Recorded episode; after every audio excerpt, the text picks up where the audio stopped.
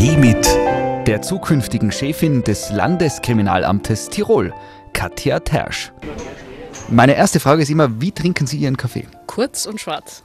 Und ich gehe davon aus, als Polizistin hat man im beruflichen Alltag schon hin und wieder auch mit Koffein zu tun, weil wahrscheinlich der Arbeitsalltag nicht 9 to 5 ist, sondern der kann sich, wie man es in einer Tatortfolge äh, gewohnt ist, schon einmal bis spät in die Nacht hineinziehen, oder? Also ich muss sagen, Kaffee ist ein Lebenselixier von mir und ich hoffe, meine Hausärztin hört jetzt nicht so. Also ich kann durchaus zwischen 10 und 15 Kaffee am Tag trinken, ohne äh, da irgendwelche Nebenwirkungen zu haben. Also ich komme dann heim und kann mich dann trotzdem sehr gut niederlegen und sehr gut schlafen. Sie sind sozusagen die neue Chefin äh, vom Landeskriminalamt. Also umgangssprachlich sozusagen die zukünftige Chefermittlerin, wenn es um alle Kriminalfälle, die in Tirol passieren, geht, oder? Stimmt das soweit? Ja. ja, aber die klassische Antwort, ja, es ist richtig. Also ich werde zukünftig das Landeskriminalamt in Tirol leiten. Äh, wir haben hier natürlich eben mit den eher spektakuläreren Fällen, äh, Kriminalfällen, die in Tirol halt so passieren, zu tun. Die Bezeichnung Chefermittler die verbindet, glaube ich, jeder hier in Tirol mit Walter Bupp und ich glaube, das steht ihm auch zu. Also ich würde gar nicht für mich persönlich den Anspruch erheben, diesen, diesen Titel zu führen, weil ich auch sagen muss, die Ermittlungsarbeit machen die Mitarbeiterinnen und Mitarbeiter des Landeskriminalamtes. Ich habe die Freude und die Ehre, äh, sie dabei zu unterstützen und ihnen Arbeiten abzunehmen, die viele von ihnen nicht so gern machen, äh, weil sie eben nicht so gern im Mittelpunkt stehen, sondern sich sie tatsächlich um die Straftat kümmern, schauen wollen, dass da was weitergeht, dass eben die Täter ausgeforscht werden. Ich bin dann diejenige, die dann eventuell das Gesicht nach außen ist und da eben dann Rede und Antwort steht, wenn es darum geht, die Öffentlichkeit über Straftaten zu informieren und natürlich auch, und das freut uns dann immer ganz besonders, auch unsere Ermittlungserfolge dann entsprechend nach außen verkaufen zu können. Jetzt sind Sie in Österreich etwas, was es vorher noch nie gegeben hat. Äh, wir haben jetzt eine Bundeskanzlerin gehabt äh, für, für eine gewisse Zwischenzeit. Äh, Sie sind die erste Frau in der Funktion. Ist es für Sie einfach so, ja, jetzt mache ich das halt. Ich habe ja schon in, in, in den letzten Jahren viel geleistet geleistet in so einer Funktion für die Polizei. Ich gehe davon aus, für Sie ist es nichts Spezielles oder Besonderes, oder? Das ist richtig. Also für mich persönlich ist es natürlich nichts Spezielles, weil ich seit meiner Geburt eine Frau bin und mich natürlich auch nicht vergleichen kann, wie würde sich ein Mann hier fühlen. Und äh, für mich persönlich war es immer wichtig zu sehen, mich als Mensch, mich als Person zu sehen und auch meine Arbeit zu beurteilen nach dem, was ich als, als Mensch, als Polizistin leiste und nicht ob ich jetzt eine Frau bin oder ob ich ein, ein Mann bin. Und auch wenn ich schon relativ früh eben begonnen habe, also in den Anfängen, wo es wirklich noch ein Novum war, dass überhaupt Frauen zur Polizei gegangen sind. Ich habe aber wirklich auch das Glück gehabt, immer mit, mit Kollegen zu tun zu haben, die das auch durchaus zwar eben als was Neues gesehen, aber die mir das so nie spüren haben lassen. Also ich habe wirklich das Glück gehabt, da immer Kollegen zu haben, mit denen ich sehr, sehr gut zusammenarbeiten habe können. Deswegen war es für mich persönlich wirklich nie was Spezielles und ich habe die Arbeit auch immer gern gemacht, ja. Äh, Sie kommen ursprünglich aus Niederösterreich und im Vorfeld haben Sie mir erzählt, Sie haben sich nach Tirol versetzen lassen. Jetzt äh, Jahrzehnte, glaube ich, mittlerweile sind Sie in der Position. Vom Flachland in die Berge war offensichtlich eine gute Entscheidung. Also für mich persönlich war es eine meiner besten Entscheidungen, das ist, das ist richtig. Also ich bin gebürtige Kremserin, also ich komme aus der Wachau. Also es ist nicht ganz so klassisch flaches Niederösterreich, sondern wir haben zumindest das schöne Donautal. Äh, und ich kann mittlerweile sagen, ich habe zwei Heimatorte und das empfinde ich wirklich so und da empfinde ich mich auch sehr, sehr glücklich oder schätze mich sehr glücklich dafür. Also es ist, wenn ich Richtung Niederösterreich fahre, Richtung Krems fahre und so das erste Mal beim Melk vor der Autobahn abfahre, dann genieße ich das sehr und empfinde das auch als Heimat, aber es geht genauso, wenn ich wieder bei Kuscheln über die Grenze fahre, denke ich mir, jetzt bin ich auch wieder zu Hause. Also es ist wirklich, da fühle ich mich durchaus sehr privilegiert und es war damals eben meine persönliche Entscheidung, mich nach Tirol versetzen zu lassen. Ja. Jetzt ist äh, die bald Chefin vom Landeskriminalamt bei mir. Äh, ich hoffe, ich darf das fragen, aber haben Sie eine Waffe mit sich? Aktuell nicht, nein. Aktuell nicht, okay. Ich habe gedacht, das ist durchaus eine Möglichkeit, unbewaffnet das Haus zu verlassen. Also ich hätte mich da jetzt nicht in einer Gefahr gewähnt. Aber grundsätzlich ist es so, dass ich natürlich Waffenträgerin nach wie vor bin. Und wenn es darum geht, also meinen normalen Dienst zu versehen, dann trage ich auch eine Waffe, ja. Und wie sind Sie gekommen äh, zu unserem Kaffeetreffen mit äh, Polizeieskorte oder, oder? Selbstfahrend, aber mit einem Dienstfahrzeug, das gebe ich zu. Und, ja, aber, gesagt, aber ohne Blaulicht. Ohne Blaulicht mit einem zivilen Dienstfahrzeug. Und jetzt sind wir beim, beim Tatort. Jeder kennt die Tatortfolgen am Sonntag äh, im Fernsehen, wo man ja äh, irgendwie vermuten könnte, dass die eigentlich schon sehr real gemacht sind, je nachdem, welche Kommissarin oder welcher Kommissar gerade ermittelt. Äh, Sie verdrehen schon die Augen. Also ich gehe davon aus, das, was wir im Fernsehen sehen und die Realität, äh, wie spielt das zusammen? Ich denke, dass das das Hauptproblem ist, dass natürlich unsere Realität gar nicht in so eine Folge von, sage ich mal, wie lange dauert ein Tatort? 90 Minuten? Ich weiß es jetzt gar nicht, ehrlich gesagt. Also man würde es jetzt so nicht, nicht unterbringen, weil natürlich erstens das Ermitteln sehr viel Zeit in Anspruch nimmt, aber was, was nicht so spektakulär ist, ist das Ganze zu dokumentieren. Und das nimmt natürlich noch wesentlich mehr Zeit äh, in Anspruch, weil äh, das Dokumentieren unheimlich wichtig bei uns ist. Wir müssen alles, was wir draußen erheben und, und was nachher auch an Spuren gesichert wird, zum Beispiel am Tatort, das muss dann alles dann im Büro verarbeitet werden, dokumentiert werden. Es werden Tatortmappen erstellt. Es geht wahnsinnig viel Zeit drauf, aber es ist ganz, ganz wichtig, weil das natürlich der Beweis dann in weiterer Folge für das Gericht ist und das ist das, wo der Staatsanwalt das Gericht dann darauf einlesen kann. Und das dient als Grundlage für die weitere Entscheidungsfindung bzw. fürs Urteil. Und das ist natürlich wichtig, dass das alles dokumentiert ist. Und das wäre wahrscheinlich dann eher unspektakulär, wenn man eine Dreiviertel oder wenn man von der Dreiviertelstunde, wenn man das Verhältnis hernimmt, sage ich mal, vielleicht 60 Minuten nur jemanden sehen würde, wie er am Computer sitzt und das Ganze nachher verarbeitet. Also das, das, wenn man das so das Verhältnis hernimmt, wie lange sowas was dauern kann.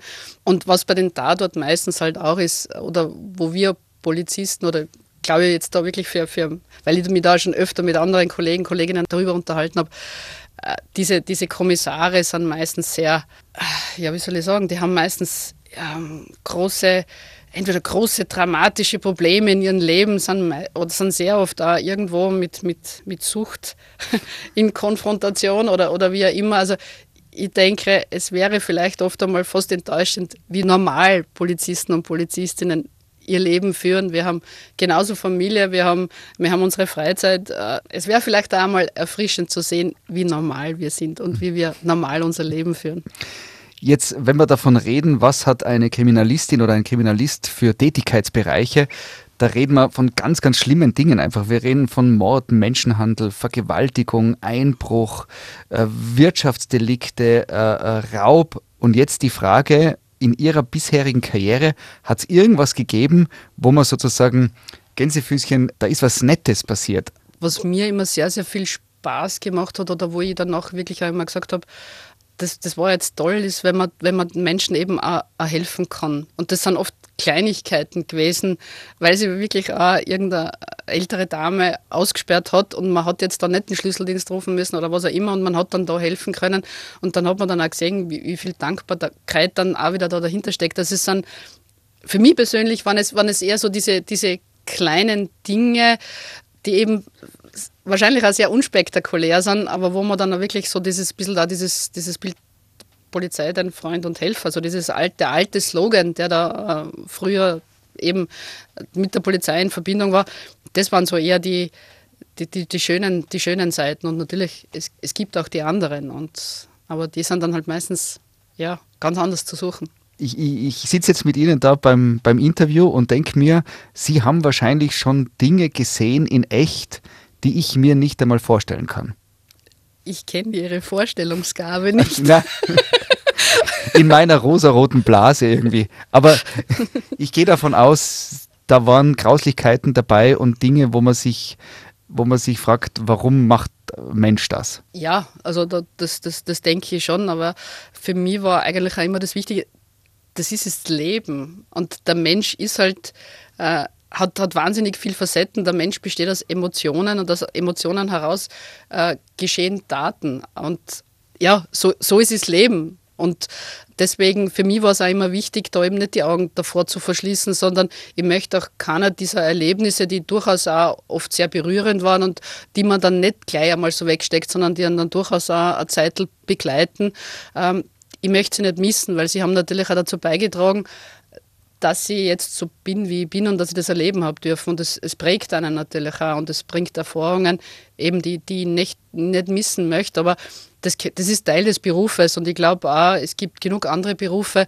die das genauso erleben und die das auch für, für sich so sehen. Krankenschwestern, ähm, Ärzte, Rettungssanität, also alle oder Feuerwehr, das ganz, ganz gleich.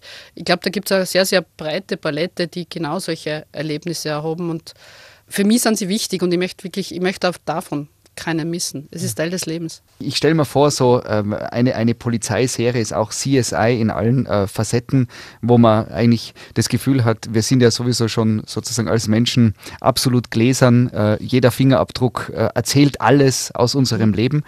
Ist es wirklich so im echten Leben? Kommen die Kriminalistinnen und Kriminalisten früher oder später auf fast alles drauf? Gute Frage. Wenn, wenn wir auf fast alles draufkommen würden, dann hätten wir eine Aufklärungsquote von 100 Prozent.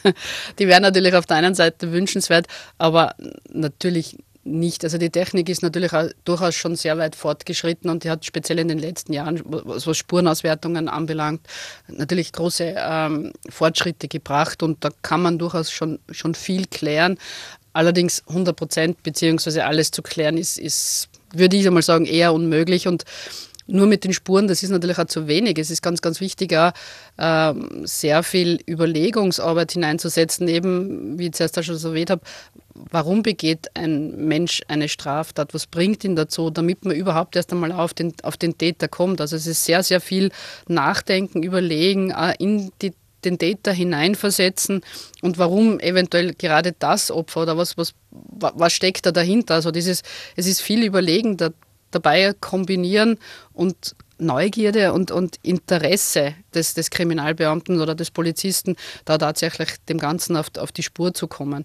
Und natürlich die, die Technologien ähm, machen auch für uns nicht halt. Also Internet, Darknet, Social Media, also alles, was sie da in der letzten Zeit getan hat, macht natürlich auch ein sehr breites Spielfeld auf, wo ich sage, da entstehen immer wieder neue Modi operandi, also äh, wie, wie Straftaten begangen werden, wo wir natürlich auch immer schauen müssen, äh, wie kommen wir da jetzt neu dahinter und, und wie kommen wir da jetzt tatsächlich den Tätern auf die Schliche. Also es, es wird uns da sicherlich nicht langweilig und wir sind da dran, den Technologien standzuhalten aber, oder mitzuhalten, aber es ist nicht so, dass wir leider von 100 Prozent sprechen können.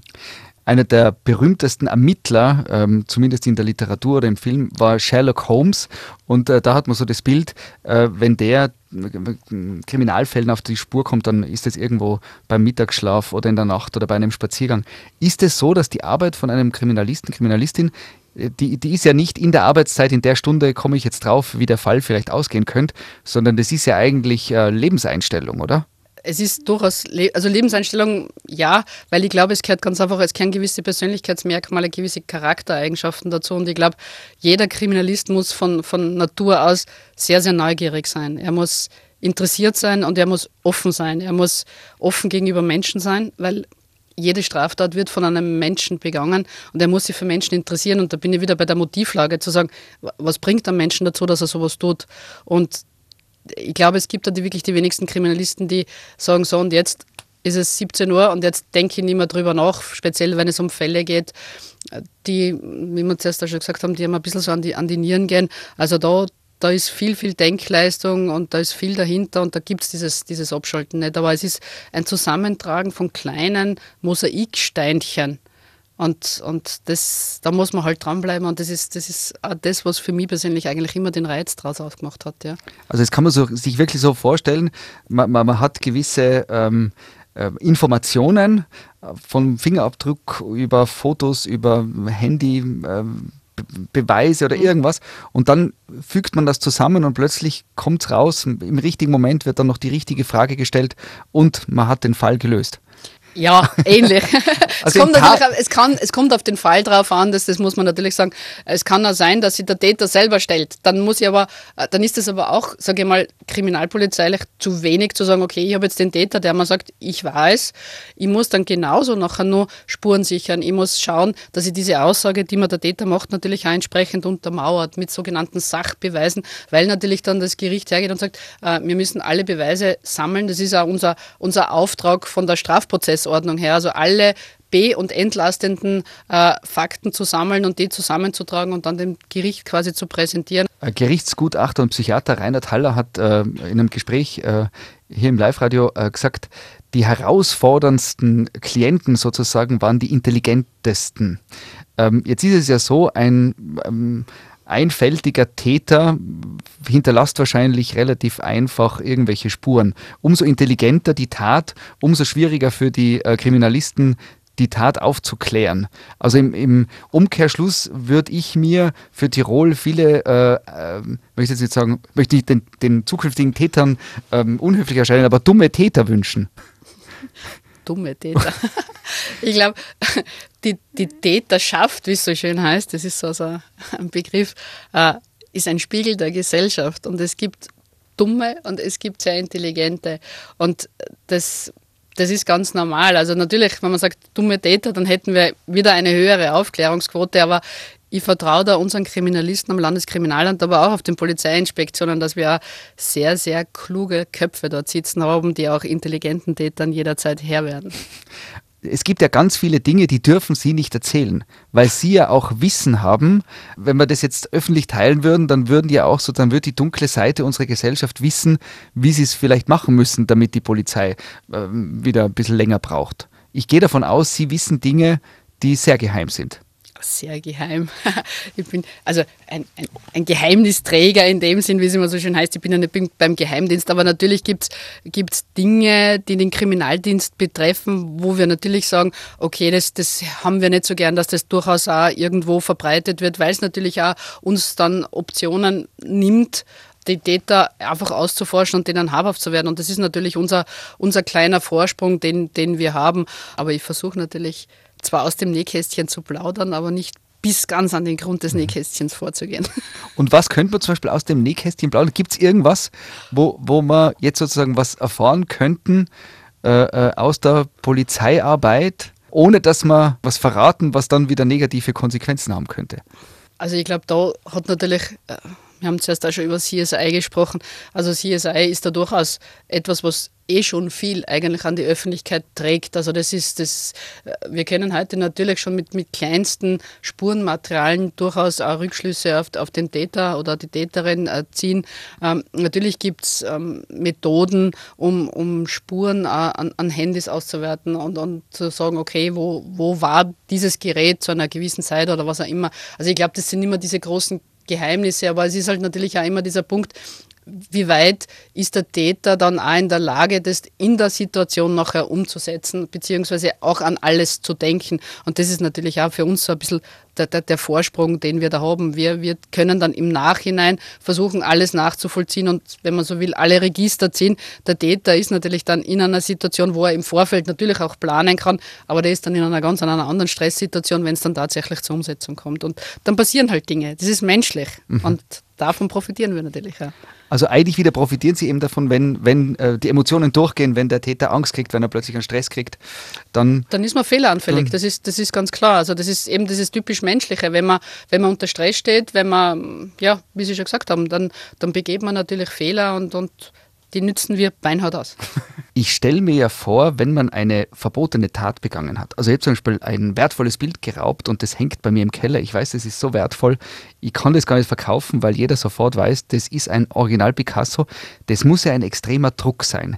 Jetzt stelle ich mir vor, es gibt ja wahrscheinlich auch Täterinnen und Täter, die irgendwas getan haben und sich dann freuen, wenn die Kriminalisten endlich kommen, an der Tür anklopfen und sagen, jetzt haben wir dich. Haben, haben Sie von sowas schon einmal gehört, dass quasi das Verhaftetwerden eine Entlastung war? Ja, also das ist, das ist durchaus nichts, äh, was so, so weit hergeholt ist. Das, das, das stimmt wirklich.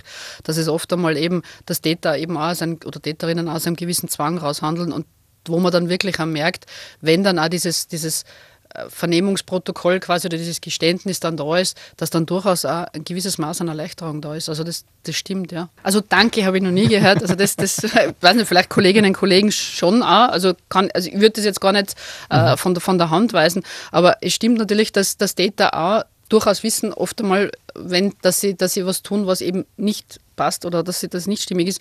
Das, das ist durchaus dann einmal so, dass man der Punkt kommt, jetzt ist es da, jetzt liegt es auf der Hand und, und jetzt passiert halt irgendwas mit mir. Natürlich passiert etwas, dass es nämlich in Richtung äh, Justizanstalt geht und dass das natürlich dann auch oder auch Therapie und das ist da, glaube ich, auch ganz wichtig.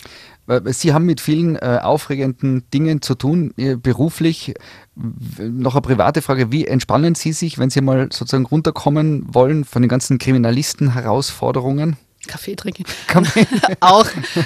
Also ich liebe wirklich eine gute Tasse Kaffee, aber ich bin leidenschaftliche Motorradfahrerin und äh, habe das leider eine Zeit lang ein bisschen passieren müssen, habe aber wirklich mir letztes Jahr wieder ein Motorrad gegönnt und ich habe das sehr, sehr genossen im Sommer, da wieder ein bisschen so meine, meine Runden zu ziehen. Also es ist Motorradfahren, ich, ich lese auch sehr gern, her gern Musik und und wenn Sie lesen, sind dann Kriminalromane dabei oder die explizit nicht? Auch, durchaus welche dabei. Es gibt auch sehr, sehr, sehr gut. Also Fitzek zum Beispiel ist jemand, den ich sehr, sehr gern lese. Also gibt es durchaus sehr, sehr gute Romane. Aber ich liebe es auch, Biografien zu lesen und aus Lebensgeschichten von anderen Menschen zu lernen und da auch ein bisschen so meine Überlegungen zu und bin auch durchaus sehr an Geschichte interessiert. Also ich reise auch sehr gern. Bin ich eben auch immer wieder interessiert, andere Kulturen kennenzulernen, weil man da auch sehr, sehr viel wieder lernen kann und wieder ein bisschen was, was beitragen kann. Ja. Ähm, ich wünsche Ihnen, dass möglichst wenig Schlimmes passiert in Tirol, was Mord und Totschlag betrifft. Eine gute Zusammenarbeit mit den Kolleginnen und Kollegen und bedanke mich für den Einblick in das Leben einer Kriminalistin und danke für den gemeinsamen Kaffee. Ganz herzlichen Dank. Es hat mir sehr viel Spaß gemacht, das Gespräch zu führen und der Kaffee war sehr gut. Das war auf einen Kaffee mit der zukünftigen Chefin des Landeskriminalamtes Tirol, Katja Tersch. Nur hier auf Live-Radio.